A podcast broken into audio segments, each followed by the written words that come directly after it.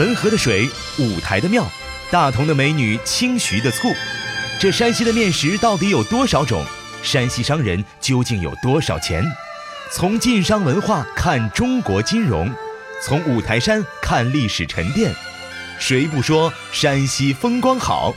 冯仑风马牛十月山西行，到厚实的高墙内听一听悲欢离合。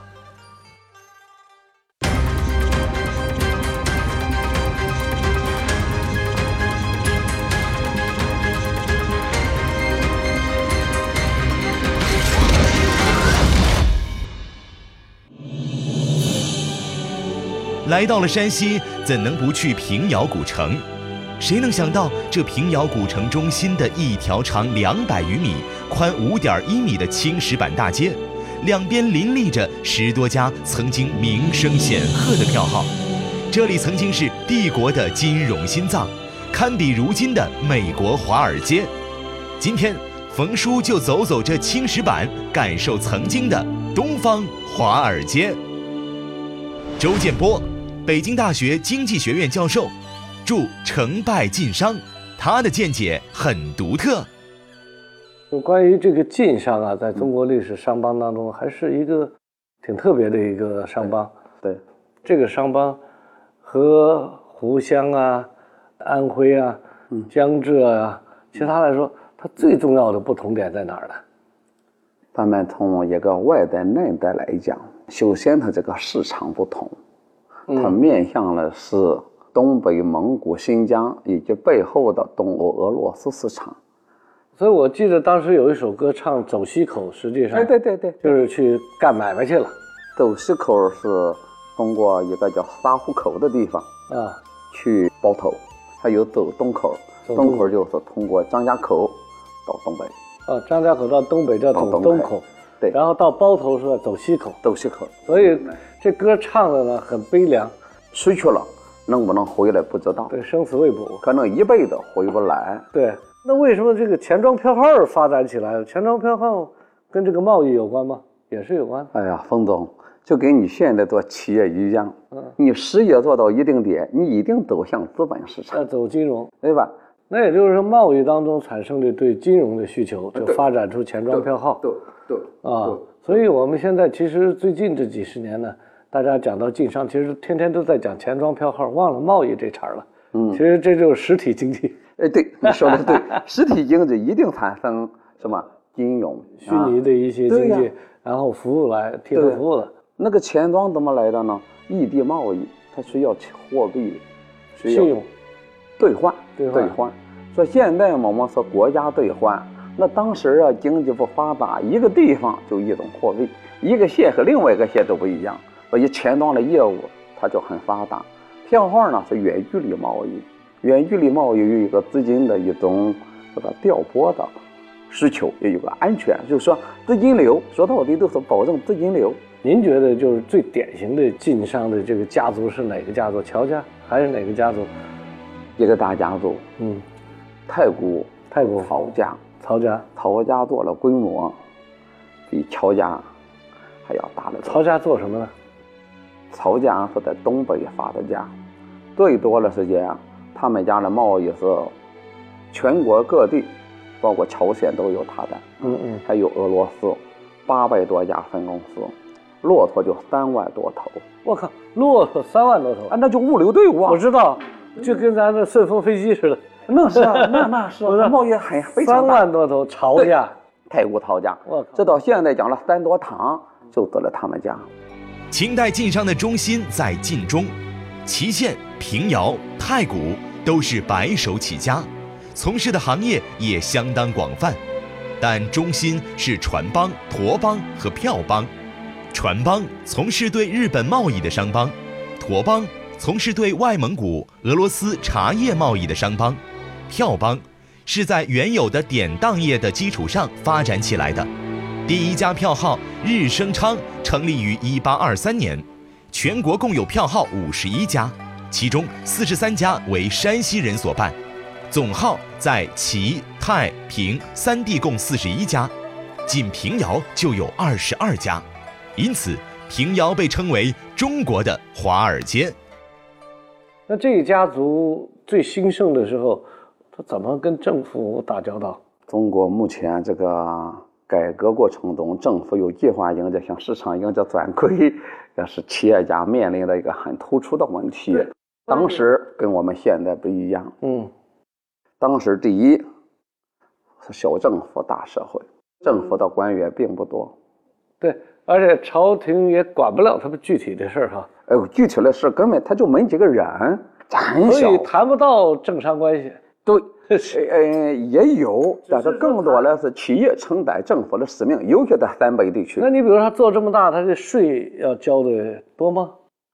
税是这样，清朝啊和我们现在有点不一样。嗯嗯，清朝往往一个地方给规定了税收多少，不允许多收，包收了就要扰民，哦，这么一个这就。叫包税，那基本上税负不重啊。呃，税收不动，税收不动啊。有些的票号，他做了一百多年票号，他没给国家上交过税，最多他捐助，捐助，捐助。捐捐公益公益慈善了，哎，对，是吧？典当，他属于慈善事业，政府鼓励。你说你这么大的富人，你把钱自己不花，你给别人花，你说你多大的自己多大的使命感啊！政府也感激他。你说有了你这笔钱，全国的经济活了；没你这笔钱嘛，老百姓过得很不好。政府感激富人，所以其实当时政商关系简单，我们比现在简单的多。那也就在那个时代呢，从法律法规上面来说呢，其实对呃企业影响不大，因为国家也没有太多法律影响不。大的。因为还有一个背景呢，就是宋元明清的中国经济大势跟唐东叶前不一样。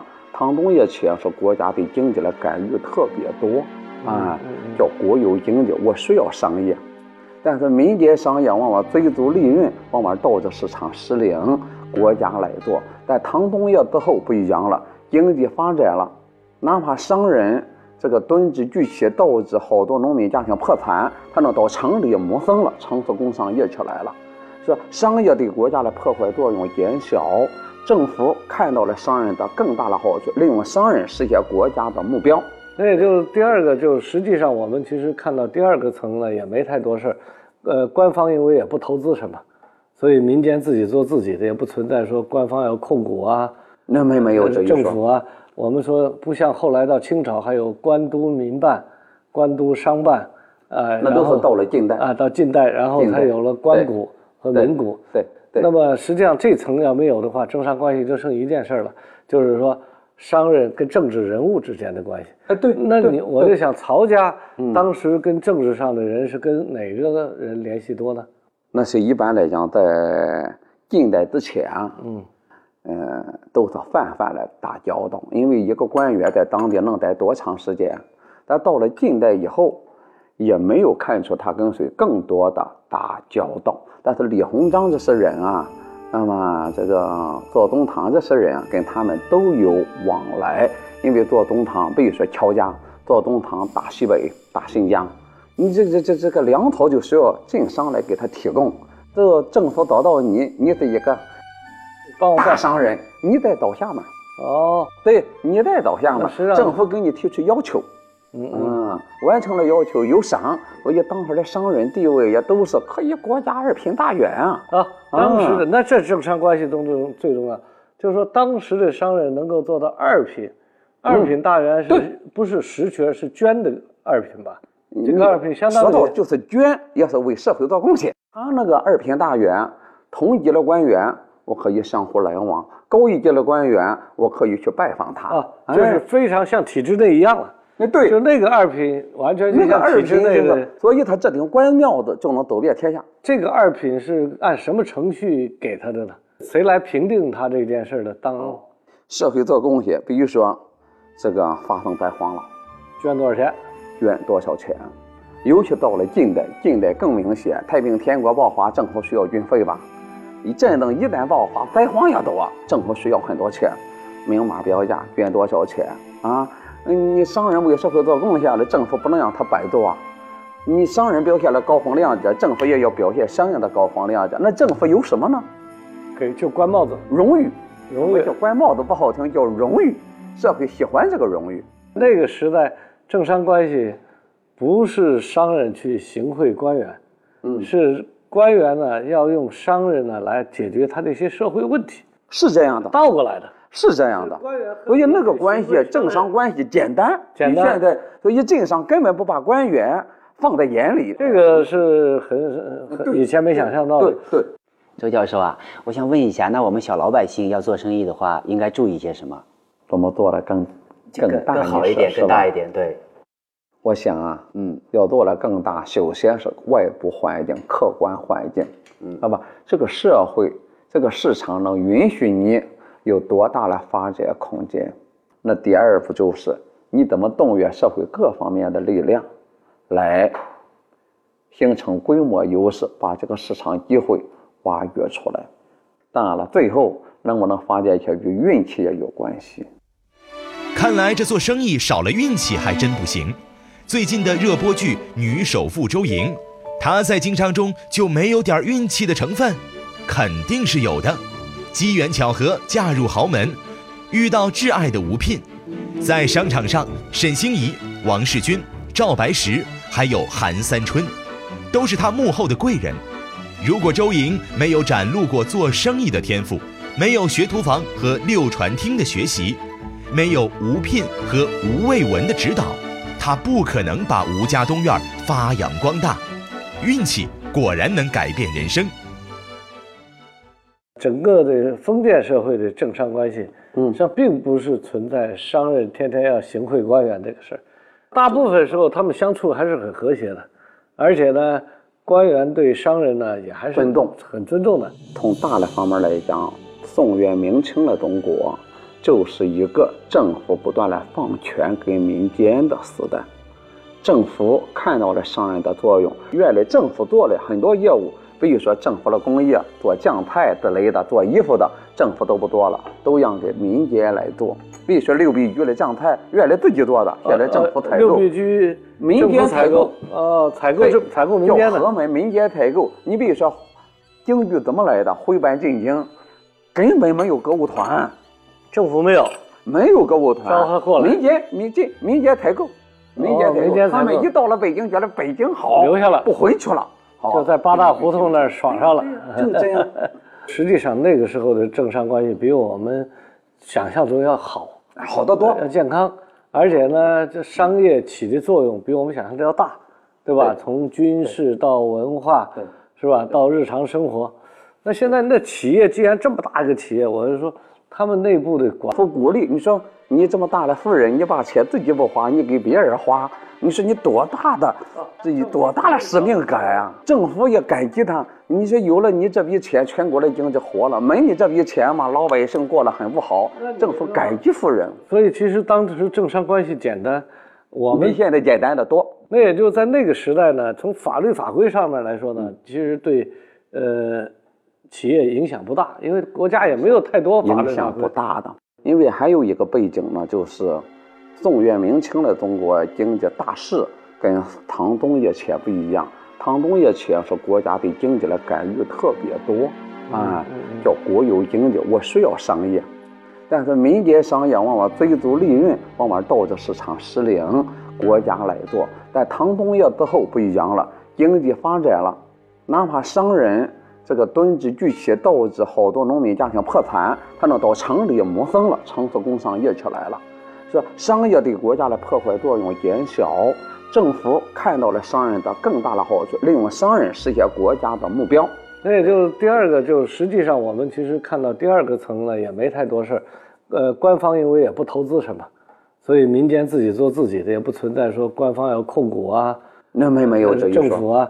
我们说不像后来到清朝还有官督民办、官督商办，呃，那都是到了近代啊，到近代，然后才有了官股和民股。对对那么实际上这层要没有的话，政商关系就剩一件事儿了，就是说商人跟政治人物之间的关系。哎对，那你我就想，曹家当时跟政治上的人是跟哪个人联系多呢？那是一般来讲，在近代之前啊，嗯，呃，都是泛泛的打交道，因为一个官员在当地能待多长时间？但到了近代以后，也没有看出他跟谁更多的打交道。但是李鸿章这些人啊，那么这个左宗棠这些人啊，跟他们都有往来，因为左宗棠，比如说乔家左宗棠打西北、打新疆，你这这这这个粮草就需要晋商来给他提供。这个政府找到你，你是一个大商人，你在倒下嘛？哦，对，你在倒下嘛那实际？上政府给你提出要求，嗯嗯，嗯，完成了要求有赏，所以当时的商人地位也都是可以国家二品大员啊。啊，当时的那这政商关系中最最重要，就是说当时的商人能够做到二品，二品大员是不是实权是捐的二品吧？这个二品相当于说到就是捐，也是为社会做贡献。他那个二品大员，同级的官员，我可以相互来往；高一级的官员，我可以去拜访他。啊，就是非常像体制内一样了。哎，对，就那个二品完全就那个二像体制品那个内，，所以他这顶官庙子就能走遍天下。这个二品是按什么程序给他的呢？谁来评定他这件事的？当社会做贡献，比如说这个发生灾荒了，捐多少钱？捐多少钱？尤其到了近代，近代更明显。太平天国爆发，政府需要军费吧？一战争一旦爆发，灾荒也多，政府需要很多钱。明码标价，捐多少钱啊？嗯，你商人为社会做贡献了，政府不能让他白做啊。你商人表现了高风亮节，政府也要表现相应的高风亮节。那政府有什么呢？给就官帽子，荣誉，荣誉叫官帽子不好听，叫荣誉。社会喜欢这个荣誉。那个时代，政商关系不是商人去行贿官员，嗯是官员呢要用商人呢来解决他的一些社会问题，是这样的，倒过来的。是这样的。所以那个关系，政商关系简单，简单现在，所以政商根本不把官员放在眼里。这个是很很以前没想象到的对。对，周教授啊，我想问一下，那我们小老百姓要做生意的话，应该注意些什么？怎么做的更更大更好一点，更大一点，对。我想啊，嗯，要做的更大，首先是外部环境、客观环境，嗯，好吧？这个社会、这个市场能允许你有多大的发展空间？那第二步就是你怎么动员社会各方面的力量，来形成规模优势，把这个市场机会挖掘出来。当然了，最后能不能发展起来与运气也有关系。看来这做生意少了运气还真不行。最近的热播剧《女首富周莹》，她在经商中就没有点运气的成分？肯定是有的。机缘巧合嫁入豪门，遇到挚爱的吴聘，在商场上，沈星移、王世军、赵白石还有韩三春，都是她幕后的贵人。如果周莹没有展露过做生意的天赋，没有学徒房和六传厅的学习，没有吴聘和吴卫文的指导，他不可能把吴家东院发扬光大。运气果然能改变人生。整个的封建社会的政商关系，嗯实际上并不是存在商人天天要行贿官员这个事儿，大部分时候他们相处还是很和谐的，而且呢，官员对商人呢也还是尊重很尊重的。从大的方面来讲，宋元明清的中国就是一个政府不断的放权给民间的时代。政府看到了商人的作用，原来政府做了很多业务，比如说政府的工业，做酱菜之类的，做衣服的，政府都不做了，都让给民间来做。比如说六必居的酱菜，原来自己做的，现在政府采购。呃六必居民间采购呃，采购这采购民间的，门民间采购。你比如说，京剧怎么来的？徽班进京，根本没有歌舞团，政府没有。没有歌舞团，招他过来民间民间民间采购，民间采购。民间他们一到了北京，觉得北京好，留下了不回去了，好就在八大胡同那儿爽上了。就这样。实际上那个时候的政商关系比我们想象中要好，好得多。要健康，而且呢，这商业起的作用比我们想象的要大，对吧？对从军事到文化对，是吧？到日常生活，那现在那企业既然这么大一个企业，我就说他们内部的管理啊，最主要靠什么呀？以曹家、乔家为例，那有一个大的家族，还有个曲家。嗯，他，嗯，从这个首先是做商业都是跨地域来往，跨血缘来往。如果是一个家族，它有一个祖宗就行这。样的什么内部的凝聚力。对呀、另外，他回来这个地方共同价值观的约束，对他就是很大的压力。啊，一个共同价值观共同价值观的约束。还有一件事儿，我不知道他们怎么传承呢？他们是，比如这个家族传承是怎么做的？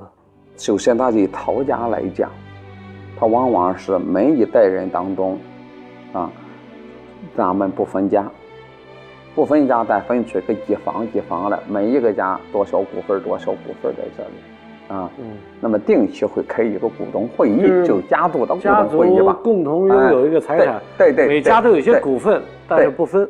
哎，对对，然后在每一代人当中，选择出一个更有能力的人做总负责，怎么选法呢？投票吗？没有什么，往往都是老一代。第一，他要培养啊；第二呢，让他历练；第三呢，大家有没有口碑。口碑？我碰到一个德国家族，三百年了，嗯他们怎么样来选接班人呢？特简单，特理性，嗯就是到这一代人以后，首先他有个管委会，大概五个人，嗯就这一代人嗯男男女女，你们谁愿意将来嗯通过竞争进管委会？嗯你想不想替家族来管理这些事情？嗯，然后他就，有一个人，嗯他就比如说说我愿意干，嗯然后还有一个人也愿意干，家族就是开始抓阄。嗯愿意干的条件是什么呢？嗯，你们都去一个家族从来没有去过的市场，对都没去过。对抓阄完了以后，你们自己去。对这十年家族不会给你一分钱，对对，十年以后见。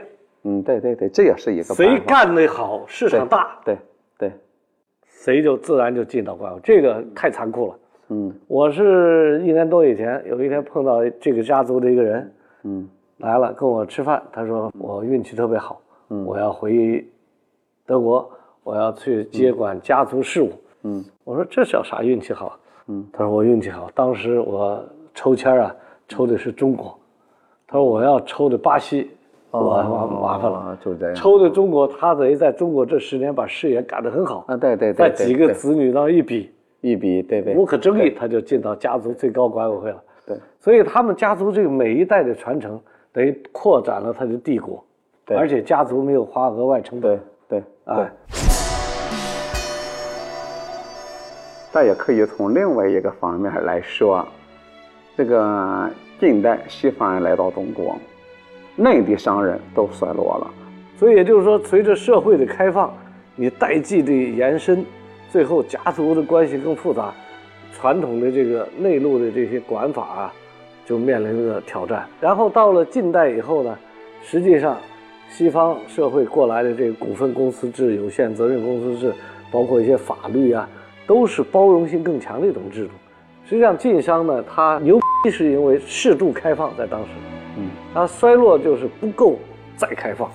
晋商给股份主要给哪里人？晋东地区，还不能说全山西地区，就晋东地区就他。们周边的熟人吧。对，他面对更开放的组织系统的时候，他仍然是不堪一击的。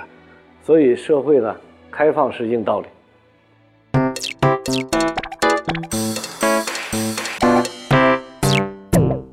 说起晋商呢，我其实在想两个事情，一件事呢就是他们的政商关系是一个什么样的。从钱庄票号这些家族和老板来看呢，似乎很宽松，他们所面临的整个的制度环境呢，实际上对商人的约束并不多，相反都是政府组建呃大清银行，邀请钱庄票号呢参加，但是他们这些钱庄票号老板呢都不参加，结果是江浙的财团呢就参加了，也就是他们并不积极的跟官股呢搅和在一块儿，也就我们今天叫混合经济。那么除了政商关系以外呢，其实晋商还有一件事呢也挺有意思。